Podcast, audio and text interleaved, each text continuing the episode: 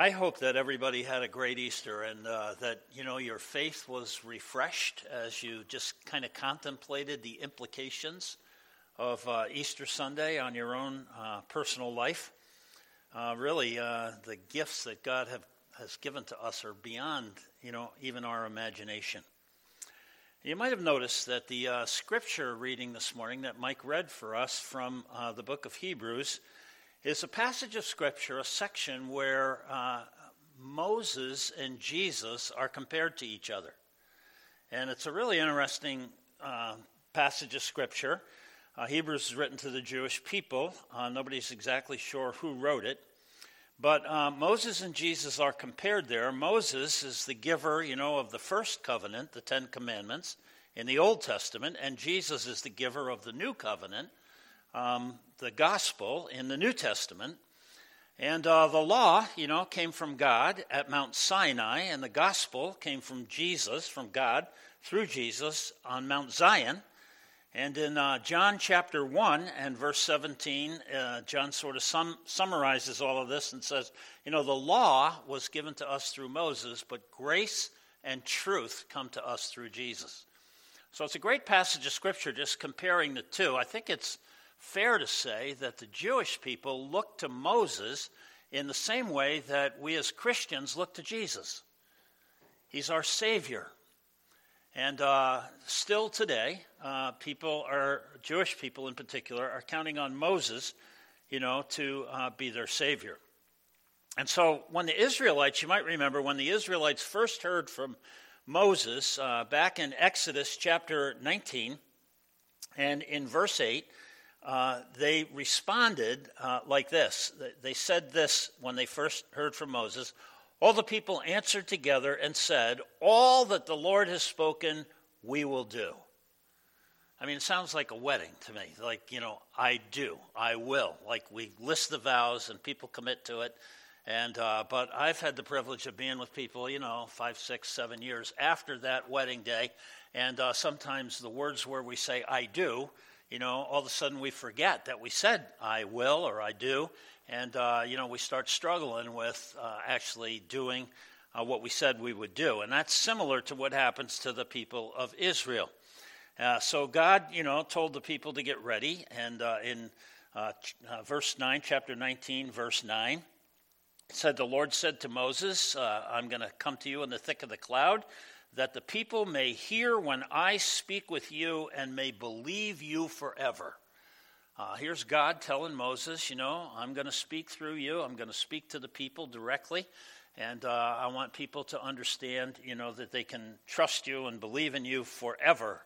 Moses to such a degree. But uh, the next chapter, God begins to speak, and you know, uh, the people can't take it. The, the, when, to hear from God directly is more than the people can handle. So in chapter 20, where we have the Ten Commandments, uh, the 18th and 19th verses, uh, when all the people saw the thunder and the flashes of lightning and the sound of the trumpet and the mountain smoking, people were afraid and trembled, and they stood far off. And Moses said, uh, and they said to Moses, You speak to us and we'll listen, but don't let God speak to us. We're going to die. Moses said to the people, Don't be afraid, for God has come to test you, uh, that the fear of him may be before you, so that you may not sin. And so, when God actually does speak to the people directly, they can't take it. It's too much, it's overwhelming, and so forth. And so, Moses becomes sort of a mediator. Um, verse 21 the people stood far off while Moses drew near uh, to the thick darkness where God was. And so now uh, Moses kind of takes on a different role as sort of a mediator. And uh, God continues to talk to Moses. Uh, you can read chapters here, three or four chapters. Uh, he keeps uh, sharing with Moses more of his thoughts about all kinds of things. Um, if you just kind of skim through here, there's rules about slaves, there's rules about fighting, there's rules about payback, there's social justice rules, there's rules about partnership and Sabbath days and celebrations and so forth. And we finally get to uh, chapter 24 and verse 1. Uh, then he said to Moses, Come up to the Lord, you and Aaron and Nadab and Abihu and uh, 70 elders of Israel and worship from afar. Moses alone uh, will come into my presence, and so forth. And so in uh, verse 3, Moses comes and he tells the people all the words of the Lord, all the rules, and all the people answered with one voice, and they said, All the words that the Lord has spoken, we will do. And Moses wrote down all the words of the Lord. Now, that's pretty amazing. If you ask, how did we get the first five books of the Bible? How in the world did we get Genesis so that we know how we got here and where we all came from? Well, God Himself revealed it to Moses, and Moses wrote it down. Don't forget, Moses was raised by the Egyptians, right? Went to the finest schools, learned, you know, had the best education available and so forth, knew how to write. And so, as God's revealing to him, he's writing all of this down so that people like you and I can have this preserved for us straight from uh, the mouth of God. And so it says he rose early in the morning and built an altar, and uh, he, you know, uh, got people ready to worship and so. And uh, Moses took uh, the blood that was in the basin from the sacrifices and so forth, and then he took the book of the covenant that he had written, and he read it in the hearing of the people in verse seven, and they said, "All that the Lord has spoken, we will do, and we will be obedient." And Moses took the blood and threw it on the people and so forth and sprinkled them. And uh, so far, so good. Sounds pretty good, right? The people sound pretty solid. Everybody's committed. Vows are, you know, made from God. If you do this, I'll do that. And, and people are like, we'll do it. Uh, you can count on us, and so forth. And then um, in verse 12, uh, the Lord said to Moses, I want you to come up to me on the mountain and wait there, that I may give you the tablets of stone with the law, the Ten Commandments, which I have written for the people's instruction. So you remember God actually wrote, you know, on the tablets of stone. And uh, God's calling Moses to come and get the, the two tablets written on the front and the back. And uh, so Moses entered the cloud, went up on the mountain, and Moses was on the mountain 40 days and 40 nights, little less than six weeks. Moses is away up on the mountain, okay? And so um, on the way back, uh, God comes and in Exodus chapter 31, uh, after he's talking to Moses, giving him more rules, more laws, more, uh, especially about worship, how to worship God, all kinds of particulars about the tabernacle and, and so forth, exactly as God desires. And he gets sort of to the end of uh, that time, and the Lord says to Moses in Exodus 31 and verse 12, um, You are to speak to the people of Israel and say this Above all, above all, you shall keep my Sabbaths. For this is a sign between me and you throughout your generations, that you may know that I, the Lord, sanctify you. You shall keep the Sabbath because it's holy for you. Everyone who profanes the Sabbath will be put to death. So here we had all these, you know, rules and commandments and so forth. We get all the way to the end of what God wants to say, and the one thing He emphasizes is keep the Sabbath. And a couple of things here. He says, first of all, you know, keep the Sabbath. This will be a sign between us. If you were to kind of uh, take this whole relationship between God and the Israelites and put it in marriage language, which we've done a little bit along the way, um, you would uh, see that the Sabbath was almost like wearing a wedding ring. This is going to be a sign. This ring is a sign to anybody who cares. You know, I'm married, right? I'm committed. I'm devoted. And, and we wear a, a wedding ring. It's a sign of our um, reality and, and what we want people to know about us. And so God says, I want the rest of the world to understand that you're my people by keeping the Sabbath every Saturday. Uh, all your neighbors are going to watch. You're going to get up. You're going to take your kids. You're going to go to the synagogue, you know, and you're going to instruct them in my laws. And so think of it almost as a sign. I wonder if the same thing can't just be applied to Sunday worship and Christians in the middle of, uh, you know, all of this in the Old Testament was written for our instruction, and we can draw some parallels from it. And so, you know, our neighbors kind of are watching us and what we do, and it's kind of a sign like, hey, I'm devoted to Christianity, you know. And and then uh, another thing that uh, I noticed that God is saying to Moses here to tell the people, He said, um, "You're going to do this throughout your generations, that you may know that I, the Lord, sanctify you. I'm in the process of changing you." To sanctify, I think, is pretty much the same thing as to disciple. You know, we talk about discipling people, and what are we really talking about when, you know, God's whole plan is to make us more like Jesus, right? I mean, that's what He's out to do. He's out to change us. If we're going to become like Jesus, we're going to be changed. And we, we have this great motto in this church, you know, that the gospel changes everything about us, right? And so uh, God's saying to the Jewish people, the Israelites, you know, I want you to keep on the Sabbath on a regular basis because I'm in the process of sanctifying you. I'm in the process of changing you from what you were into my people, my children. I'm in the process of influencing you with my truth and my thoughts and my worldview, you know, and uh, my eternal perspective and so forth. And so uh, I think it's the same thing as uh, discipling. And so that was one thing uh, that God wanted them to do was to keep the Sabbath. And another thing that uh, evolved in time um, was the uh, Shema. The Shema was in Deuteronomy 6 and verse 4 is the Shema. Hear, O Israel, the Lord our God, the Lord is one. People used to say that at least twice a day. They would repeat that to themselves. They would just by repetition remind themselves of who they are.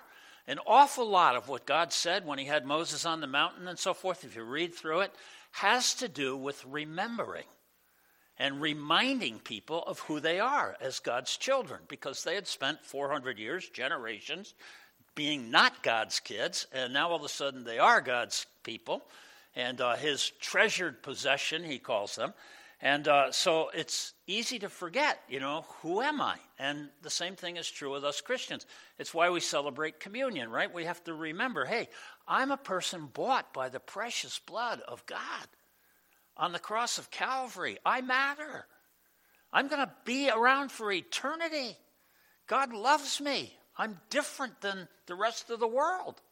I'm the object of God's love and God's salvation and, and so on. And so, one of the ways that the Israelites would remind themselves, Hear, O Israel, the Lord our God, the Lord is one. It was called the Shema. They would repeat it. And uh, eventually, it got to be, Hear, O Israel, the Lord our God, the Lord alone. Like the Lord is one, changed to the Lord alone, uh, emphasizing the fact that there is only one God and his exclusivity. And um, these, this Shema, the, the Lord our God is one, uh, was actually written on a tiny, tiny little scroll, a piece of calf skin uh, that was rolled up and uh, that was actually put in a, a, leather box. You may have seen Orthodox Jewish people. They sometimes wear a leather, little leather box right on their forehead uh, with a string around the back to tie it, or an elastic kind of a thing to hold it there, or they'll wear it on their forearm, or both. And uh, it comes right from this passage, um, uh, verse 8 You shall bind them as a sign on your hand, and they shall be as frontlets between your eyes. You shall, uh, you know, write them on the doorposts of your house and so forth. In other words, God was saying, listen, you know, uh, I want you to keep my word right on the front of your mind. Like, I want you to be God first people, as we would say. And uh, I want you to keep that word of God for, foremost on your mind and on your arms so that every action that you take, you think first, what would God do? You know, and how would God have me respond in this situation with whatever actions I'm contemplating? And so, Orthodox Jewish people to this day, you will see those. They're called phylacteries and they're just a little leather box, you know, that's worn on their wrist or worn on their forehead, coming from this passage, but it's designed to remind us that God's word needs to be at the forefront of our mind. It's designed to remind us who we really are uh, because people forget.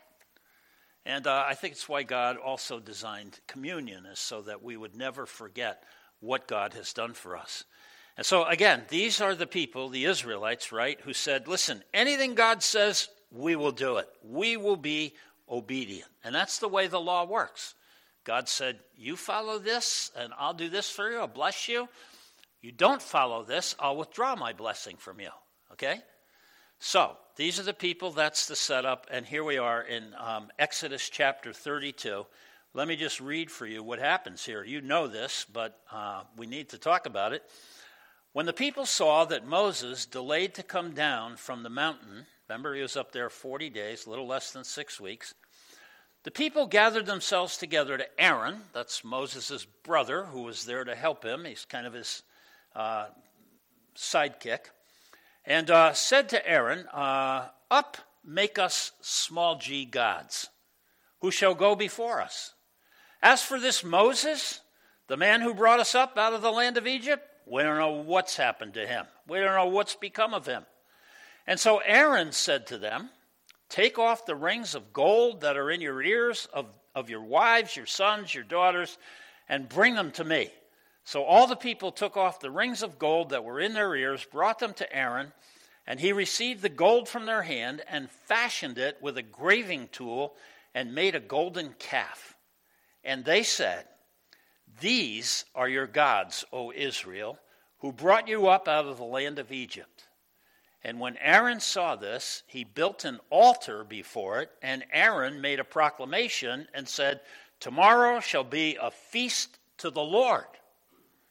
And they rose up early the next day and offered burnt offerings and brought peace offerings, and the people sat down to eat and drink and rose up to play. Now, first chance, right, that we get we're going to blow off the first commandment, right? Don't have any small g gods before me. Very first chance the people get. Uh, I think um, when you read this story in, in its context, you have to search long and hard in the Bible to find another story that I think um, reveals the sinfulness and the fickleness and the prone to wander nature of people any more painfully than the story of the golden calf. Maybe the story of Adam and Eve rivals it. Maybe, uh, you know, the story of the Jewish people shouting, Crucify him, crucify him on Good Friday rivals this story. But I think you have to look long and hard to find a story, you know, and you try to put yourself into these people's shoes and try to wonder, you know, I mean, it's only 40 days. But while Moses is standing in the very presence of God at the top of the mountain, the people have turned back to the way they were before they ever encountered God. Their heads and their hearts are back in Egypt, and uh, the very first chance they get, they go against the first commandment. In fact, uh, as you read this, they go against all three of the first, uh, the first three commandments are all broken.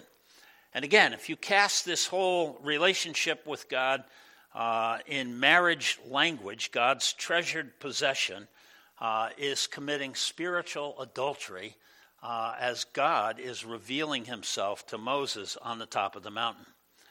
And such is the propensity to sin, and such is the inadequateness of the law to stop it. It's apostasy, right?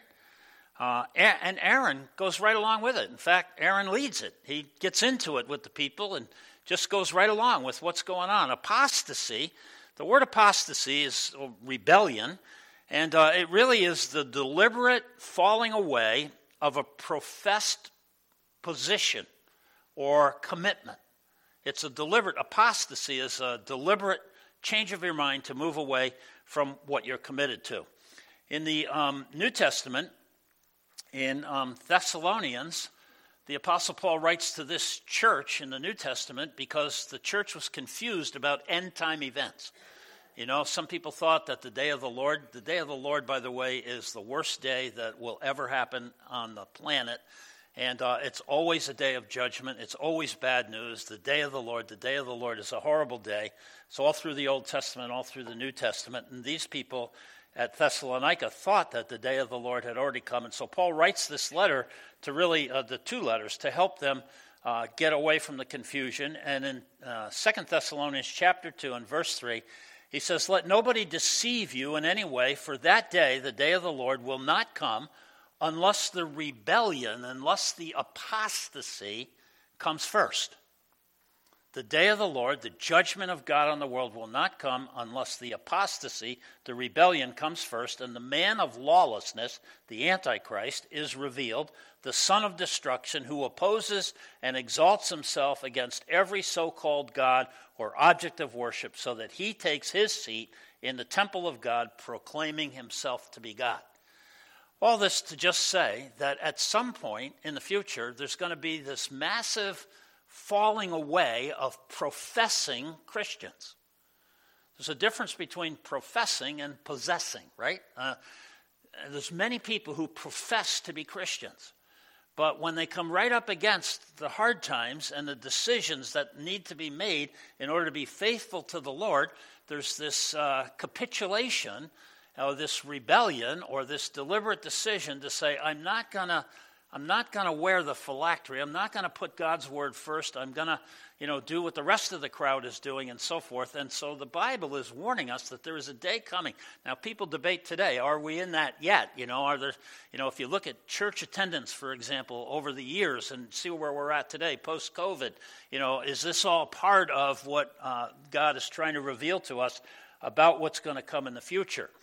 But I'm just saying that, you know, the, the people rebelling and creating um, a, a, calf, a golden calf, um, is a prelude to a period of time when the church will likewise just uh, apostatize or rebel uh, against their commitment uh, to Christ. And I, again, I, there are other passages of Scripture, but the Bible warns us about this. And um, again, it's it's what happened with the golden calf that, that leaves us with a lesson about the future that we will be tempted to apostatize or to rebel or to reject.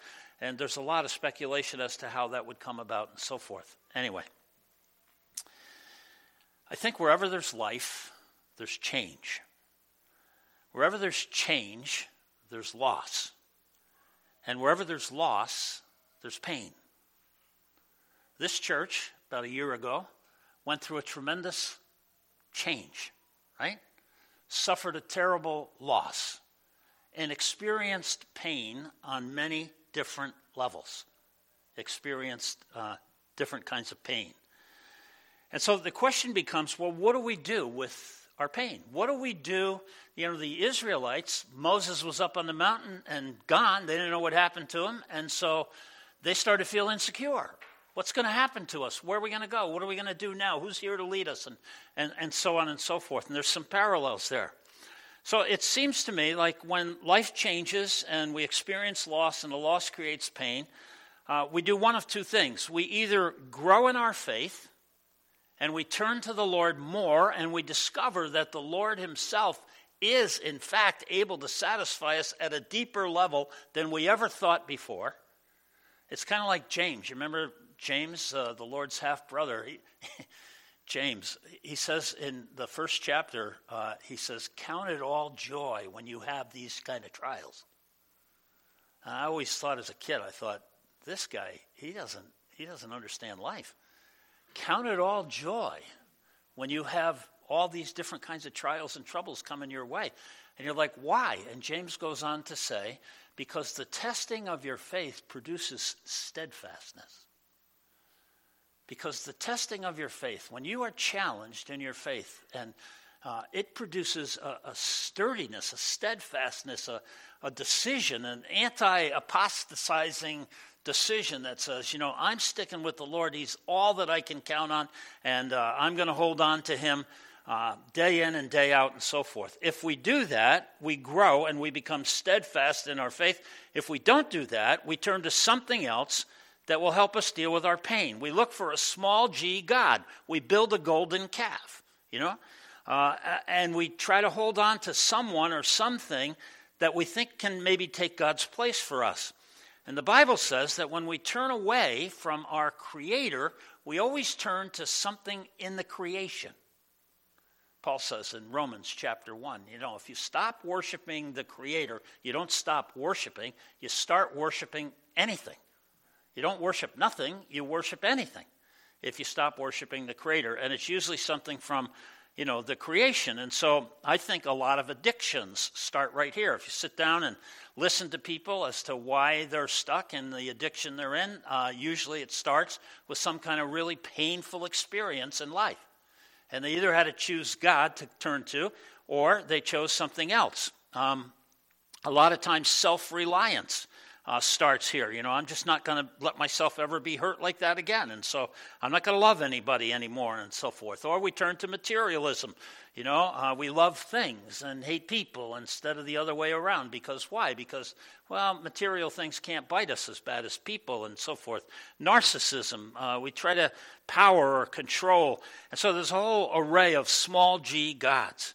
But when we do turn to God, right, and when we really say, God, you you are all I have, and we turn to Him. You know what you discover? That God is an end in Himself. God is an end in Himself. So often we Christians, and I put myself at the head of the list, we Christians think of God as a means to an end. And we talk to God and we pray to God and we're like, God, you know, I'm sick. You could heal me. Please heal me, and then I'll be happy. You know? God, I'm single. You could find me a spouse. Please bring me a spouse. Then I'll be happy. You're a means to my end. And my end thinks that I can be satisfied with all these different kinds of things. God, I'm out of a job. I need a job. You're God. You could, you know, you're a means to an end. Get me a job and I'll be happy, you know, and I'll be able to do whatever and so forth. And a lot of times God says no to those prayers. You ever experience that? I mean, God just doesn't answer those prayers. And I think when He does that, He's saying, listen, I'm what you desire. I am the way, I am the truth, and I am your life. And you will find in me satisfaction in spite of the circumstances that go on around your life. Now, yes, I am God, and I do love you, and I can fix those things, and I love to do those things for you. But what I'm really trying to help you discover is that I'm all you need. I'm God. And you're going to be with me for eternity. And I want you to find your satisfaction uh, not in everything else, but in me. And I am an end in myself. And I want you to know me both as a father. I want you to come to the point where you call me dad, Abba, father. And I want you to know me as a friend, like Moses, face to face. Jesus said, No longer do I call you servants, but I call you friends, you know. The Israelites, without Moses, felt insecure, and instead of trusting God more, they wanted something tangible. I'm so thankful that you, as a church, you know, turned to God and found God to be deeper, perhaps, than you ever thought before. And uh, be thankful that we hung in there, you know, and uh, God met us, and God is all we need. And if we have Him, uh, we're in good shape. But the Israelites wanted something concrete, you know, to connect with the transcendent God. I would suggest to you that the pagan worldview uh, that they had picked up in Egypt had influenced their thinking. And um, besides that, you know, it was God who led them out of Egypt, not Moses. And they had put too much uh, emphasis on Moses and not enough on what God was doing. And so uh, they took the most valuable thing they had, gold, and Aaron fashioned it into a calf, no doubt a young bull, which was worshipped in Egypt as a symbol of power. And uh, they violated the first three commands that God had given. And uh, I have to tell you, God goes ballistic. God's like, that's it. I've had it. I'm done with these people. I mean, it's really uh, Exodus 32, verse uh, 7 and 8. The Lord said to Moses, right? Moses up on the mountain, God's talking to him. The Lord says to Moses, Go down to your people. up until this point, they're my people, right? God is like, These are my people, my treasured possession, right? And now he's like, Go down to your people. You ever have this in your house? My wife would say to me, my kids would mess up, you know, it'd be like, your daughter, you know, your son, right? It used to be ours, our son and our daughter. When they're doing something good, then it's ours. But when it's bad, it's your kid, you know, kind of thing. And so uh, that's what God does to Moses. And then uh, look what he says. He says, The Lord said to Moses, Go down, for your people, whom you brought up out of the land of Egypt, have corrupted themselves. Now, the word corrupted is a very serious, very heavy word. It's the same word that God used in Genesis chapter 6 when he destroyed the whole earth with a flood. With, in Noah's day, God came and said, The whole world has become corrupted. I'm going to get rid of it. I'm done with it. And saved Noah and his family. Uh, and that was it. And uh, so the same thing here. Look, the next verse. uh, God's talking. He says, The people have turned aside quickly out of the way that I commanded them. They have made for themselves a golden calf and have worshipped it and sacrificed to it and said, These are your gods, O Israel, who brought you up out of the land of Egypt. Wow. God's ticked. So listen to this. And uh, the Lord said to Moses, verse 9, I have seen this people, and behold, it is a stiff necked people, stubborn group of people. Now, therefore, leave me alone, that my wrath may burn hot against them, and I may consume them, in order that I may make a great nation out of you, Moses. I'm just going to start all over again. I'm going to wipe these people out like I wiped out the rest of the people in Noah's flood and I'm going to start over again. And no, no, uh, Moses, you're going to be the new Abraham. We're just going to start all over again. We're just going to chalk this up to a loss, and we'll be done, and we'll move on. Well, Moses, verse 11, Moses prays, right? He goes back to the Lord. And Moses implored the Lord his God and said, O Lord, why does your wrath burn hot against your people? You're not dumping this on me, right? These are your people, your people. This is your daughter, your son, you know. Your people, whom you brought out of the land of Egypt with great power and a mighty hand. Now, here's Moses reasoning with God in prayer, right? Why should the Egyptians say, with evil intent did God bring those people out, only to kill them in the mountains and consume them from the face of the earth? Moses praying to God, Turn from your burning anger and relent from this disaster against your people. And then he says, Remember Abraham and Isaac and Israel, Jacob, your servants, to whom you swore by your own self and said to them, I will multiply your offspring like the stars of heaven. In all this land that I have promised them, I will give to your offspring, and they will inherit forever.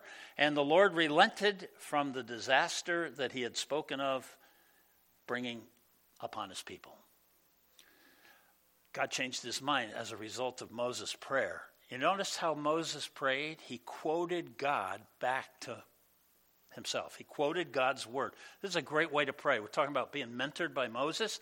One of the great ways to pray is to take God's word, read it, and when you come up against something and the Holy Spirit just gives you a nudge about it or something, talk to God and use that. God, God, didn't you say didn't I do? What am I missing? What, you know, you said, you said, you said, and uh, you did, you did, and so forth. It's a great way to pray, is to just quote scripture back to God, and that's what Moses does here.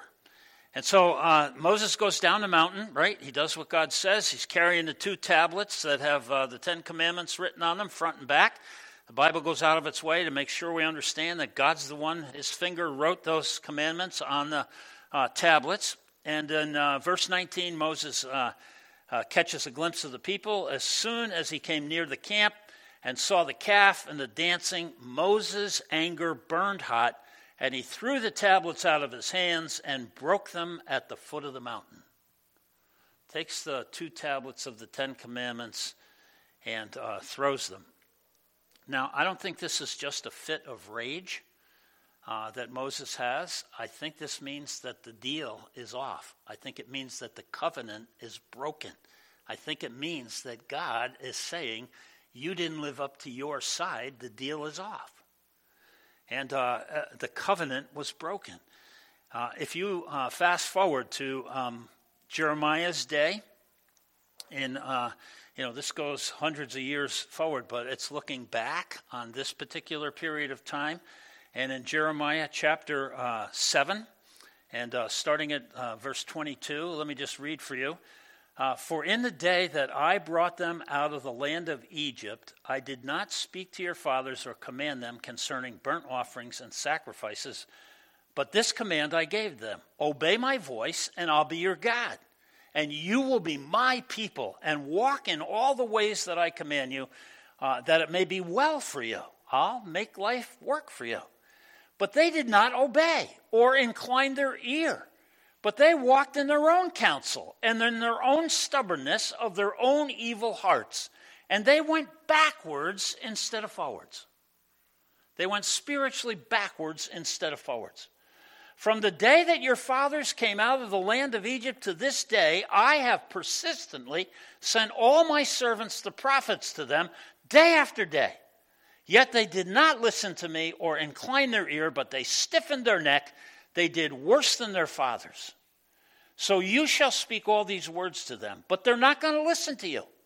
You shall call to them, but they're not going to answer you. And you shall say to them, This is the nation that did not obey the voice of the Lord their God and did not accept the discipline. Uh, truth has perished, it's cut off from their lips.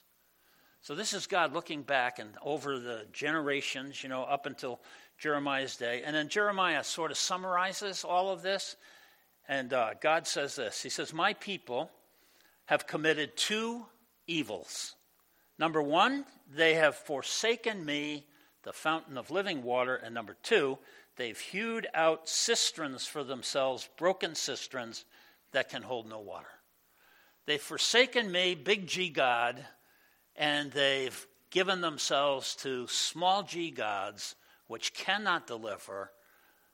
But that's what they have done. These two things God says they have done. And so uh, Moses, back on the mountain in um, Exodus 32, burns the idol takes the golden calf and burns it. Uh, most people surmise from that that it was probably some kind of wooden structure overlaid with gold. But you can imagine this calf and Moses just, you know, taking the whole thing, building a hot fire, and then all the people just watching it melt, right? And um, the, the whole thing just burns up. And, uh, and then um, uh, it demonstrates that the idol is absolutely powerless to save itself, let alone save anybody else. And then Moses waits for the whole thing to burn, and he takes the ashes and he puts them in the water supply, uh, the only water that they have to drink. And the Bible says uh, he made them drink it. Let me read it for you, verse 20. He took the calf that they had made and burned it with fire and ground it to powder and scattered it on the water and made the people drink it.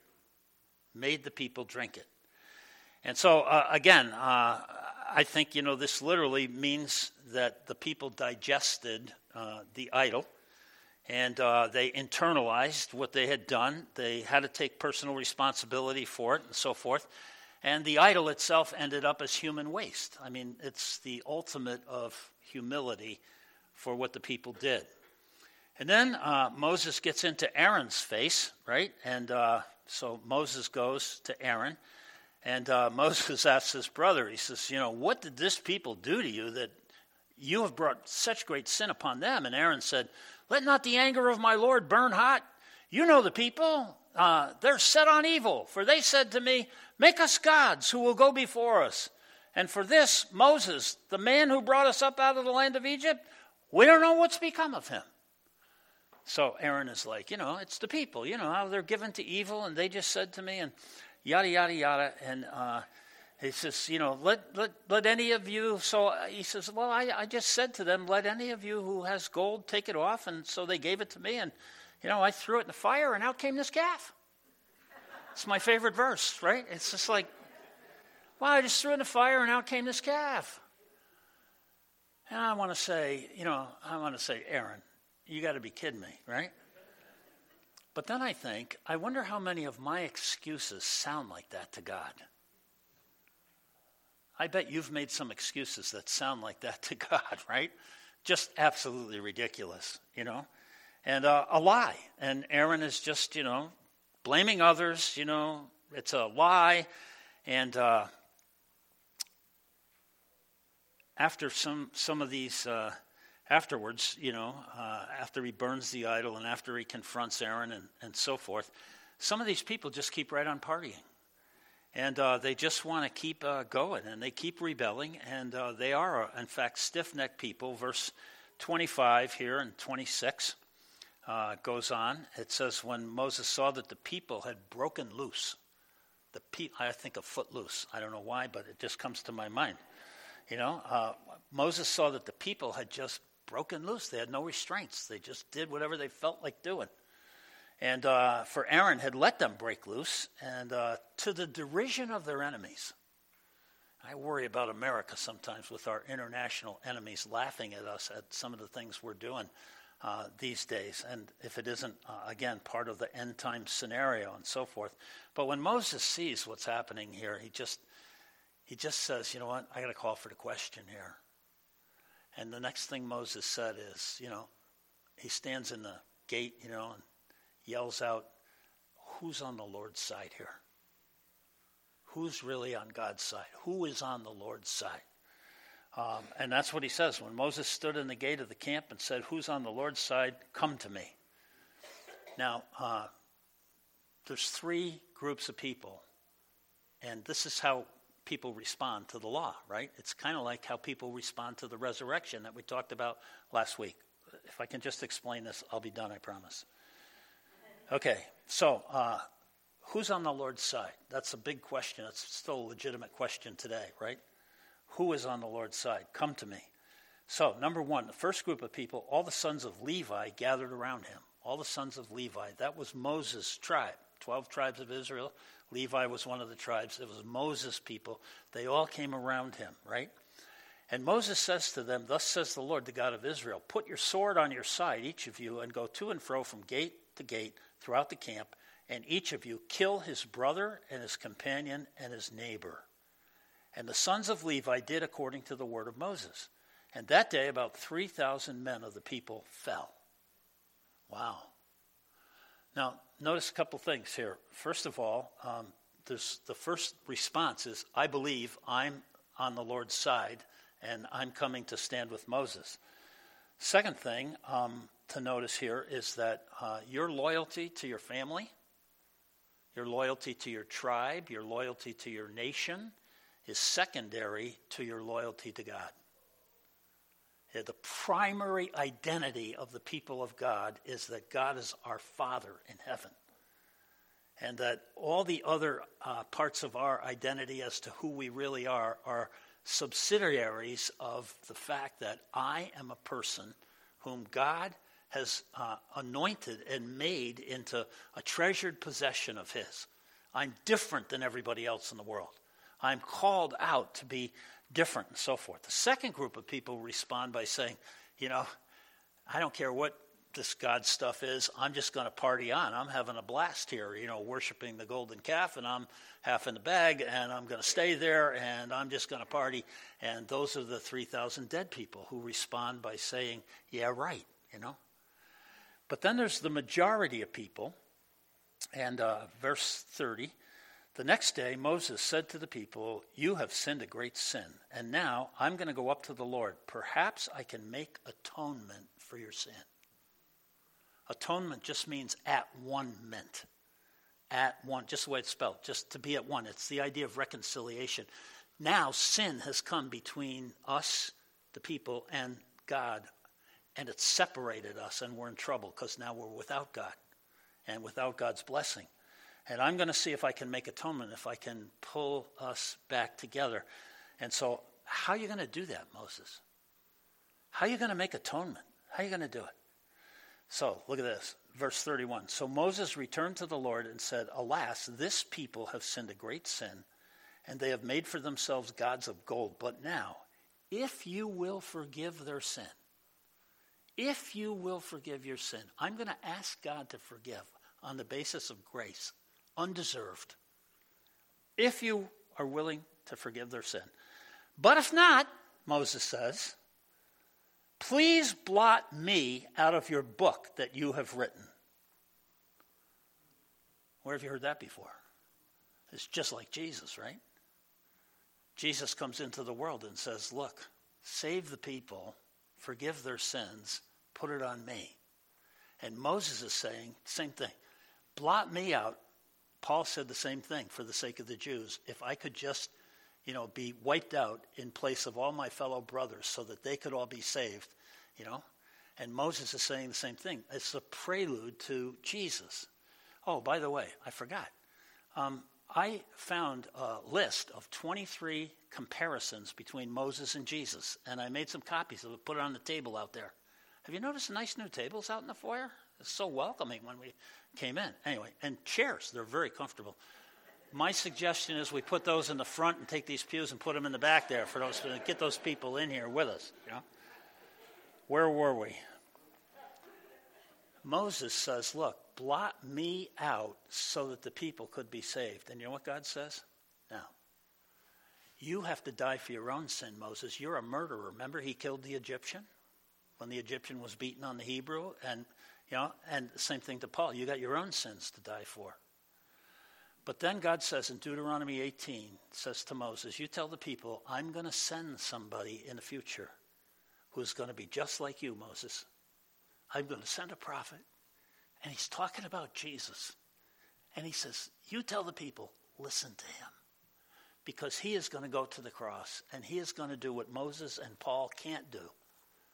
He's going to sacrifice himself in the place so that God can extend forgiveness to anybody that asks. Let's pray together. Heavenly Father, I'm so thankful for uh, Moses and being able to just uh, go through the Old Testament a little bit like this and see the parallels to our lives and to the church and uh, just to learn, Father, from what happened in the past so that we can be alert to the tendencies that we're prone to and that we can see, Father, just uh, what you have done in Jesus and how superior Jesus and salvation is to Moses and the law. You even come right out in the Bible and say, by the law, nobody will ever be justified in your sight. That if there's a bridge to be built, it's not going to come from us to you, but it has to come from you to us. But that you did build that bridge in the person of Jesus. And we're so thankful. And it's in his name we pray. Amen.